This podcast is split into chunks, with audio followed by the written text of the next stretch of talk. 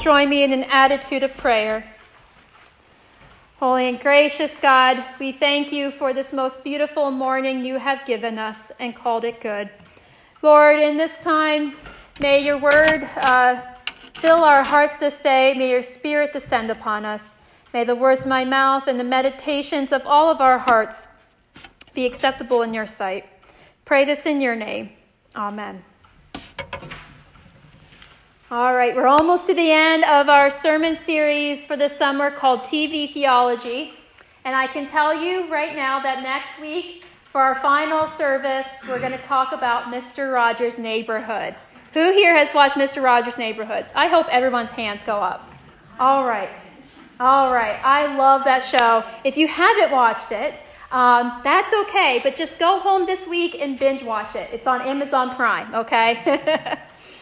All right, but that's next week.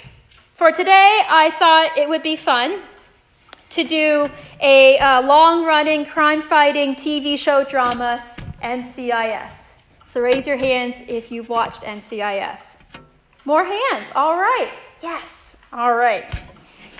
NCIS stands for Naval Criminal Investigative Service, and it can be found on CBS they are still making new episodes, believe it or not, and they will be starting their 17th season this fall. It's been 17 seasons. It first aired in 2003, way back then, and it's always had a core group of characters that have mostly stayed with the show. Every episode's main plot revolves around the investigations that NCIS tries to solve. The show's main characters are Leroy Jethro Gibbs, who's played by Mark Harmon, and his team of investigators. After 17 seasons, there aren't too many original characters on the show anymore, but over the years, the team has included special agents Caitlin Todd, who died tragically after two seasons, and Ziva David, who was on for several years. There is also Special Agent Timothy McGee, who is the tech guru of the team. And who can forget very Special Agent Anthony DiNozzo?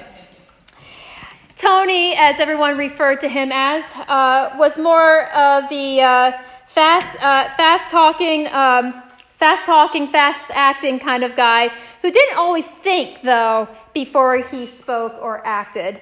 Uh, he was truly a character unto his own. Um, he was often able, though, to thankfully get himself out of many situations that he got himself into begin with. So he's a fun guy to watch. I, uh, I remember shortly after Isaac was born, Isaac and I would rock for hours in that rocking chair. And so to help pass the time, um, we would watch NCIS marathons on TV. And I remember in particular, Isaac uh, really loved watching Tony. Uh, because Tony's just this fast talker. He's a very animated guy and uh, very, he's just fun to watch. And uh, so I remember Isaac was particularly fixated on Tony. So that's a fun memory. As for some other characters, we can't forget the medical examiner, Dr. Donald Mallard, or Ducky, as everyone calls him. And one of my personal favorite characters, who I guess is no longer on the show, um, is forensic specialist Abby Sciuto. So uh, I always enjoyed her. I could go on about more characters, but if you've never watched the show before, that's enough for right now. Um, the show has been so popular that they've done spin off series, uh, including NCIS LA, which is a very popular show as well. Um, now, I have to make a confession to you, and maybe you've already noticed, but I actually have not watched any new episodes of NCIS since about seasons 10 or 11, right about there. Um, I think the last major plot arc that I watched was with David Dearing. Remember him? He would like bomb people. It's a way. It's been long ago. So, anyways, that's the last episodes I watched was of that that character arc. So I'm a tad bit behind. But we really did love watching all the earlier episodes. Um, and I would have to say, though, one of my other favorite characters was probably Ziva David, who she was just really fun to watch, right? She's a, tough as nails agent who could uh, take out men twice her size. She was a lot of fun to watch uh, to watch her fight. So. There are also some iconic moments or phrases that can be found in almost every episode, including Gibbs, the team leader, who tells his team to grab your gear when they get a new case. Um, and of course, who can forget the Gibbs slap, which is when Gibbs slaps you across the back of your hand or head um, when you do something stupid. And oftentimes, by the way, Tony was on the receiving end of most of those Gibbs slaps. So that was fun. But even though Gibbs is a tough guy to work for who expects his team to anticipate his every move, he is also fair and deeply loyal to his team. No matter what his team members get themselves into, he is there to rescue them or to back them up. To his team, and sometimes even to the director of NCIS, Gibbs always knows how to best solve whatever problem they are in and he's not afraid to break a few rules to ensure a positive outcome. The other reason why I really love this show is because at the end of almost every episode, you know that it will end with everything being resolved in a positive outcome. You know that in the end, Gibbs and his team, um, the good guys, will win and the bad guys will lose. And sometimes there's some really nice resolutions for the victims that they are helping as well. I remember one episode in particular, it was a Christmas episode, that brought a tear to my eye, as most of the Christmas episodes do. I remember um, that the investigation that the team takes on is a double homicide and their primary suspect is a Vietnam veteran who was found at the scene of the crime with blood all over his clothes, who claims he didn't commit the murders. Even though the weapons that were used to kill the couple uh, were his tools that had his fingerprints all over it, he still declared that he did not commit these murders. What made the story even worse, unfortunately, was the name he gave them was a name of a person that had been technically dead for a couple of decades. So he came off pretty shady. But Gibbs believed this man because Gibbs, in his famous gut, is very rarely wrong. And so Gibbs goes to great lengths to prove that this man was not the murderer. And because it's Christmas time, Gibbs asks the man if he has any family. The man reveals over the course of the episode that he had a wife and a child a couple decades ago, but he abandoned them and faked his death because he was into drugs. But now this man was sober and he was afraid to meet his family. In the end, Gibbs cleared this man of the murder charges brought against him. He was framed. And Gibbs even helps to reunite the man with his daughter that he hadn't seen in a couple decades. And all the while, it of course brings up father issues for Gibbs, who had many father issues. And he, at the very end of the episode, calls his dad to wish him a Merry Christmas. This episode in particular, I think, represents what most episodes are like. There is an impossible scenario presented, and there seems like there will be no good way out of the situation. But Gibbs comes in, finds that third way that nobody else has seen yet, and uh, it usually involves breaking a few rules.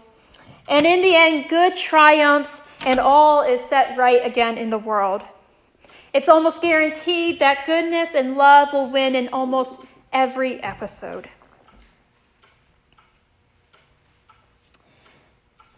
There's a verse in Romans 8, uh, verse 28, that says, And we know that in all things God works for the good of those who love him, who have been called according to his purpose.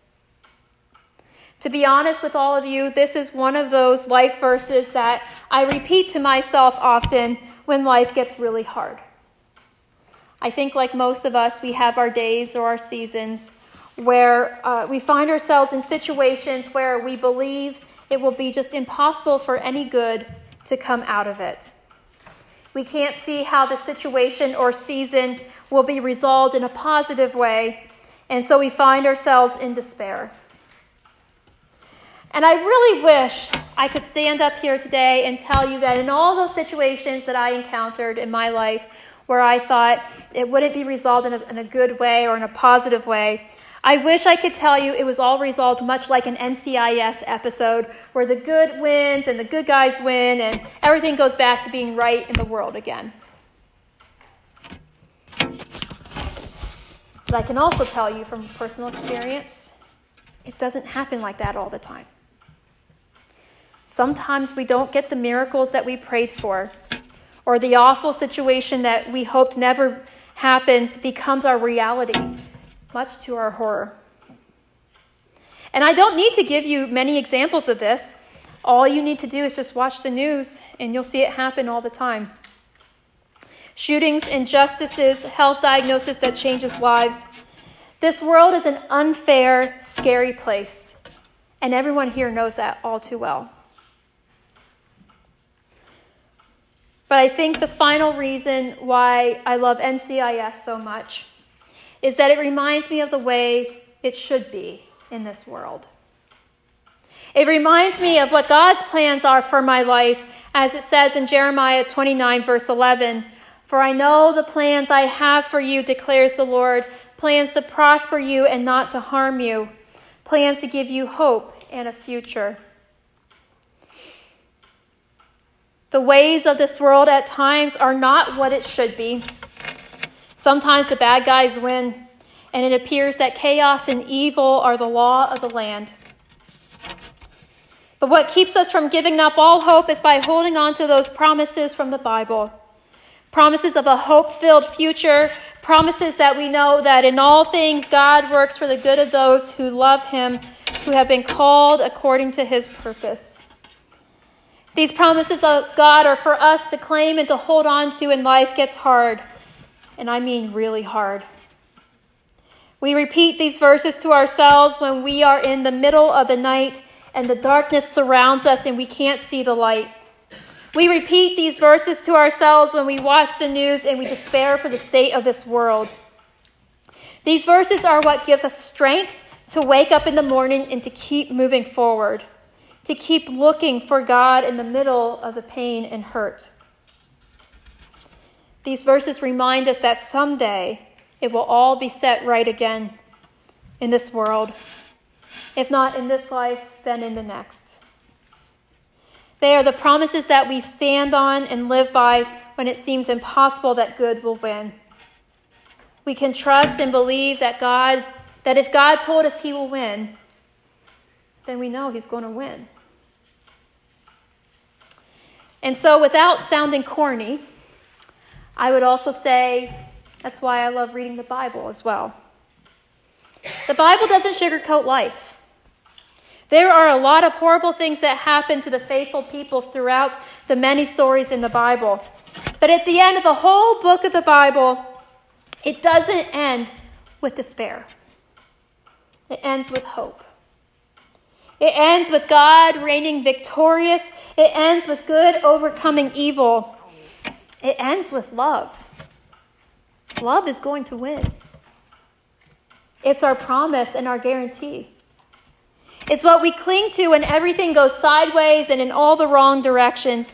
It's what we cling to when we feel like we are on shaky ground.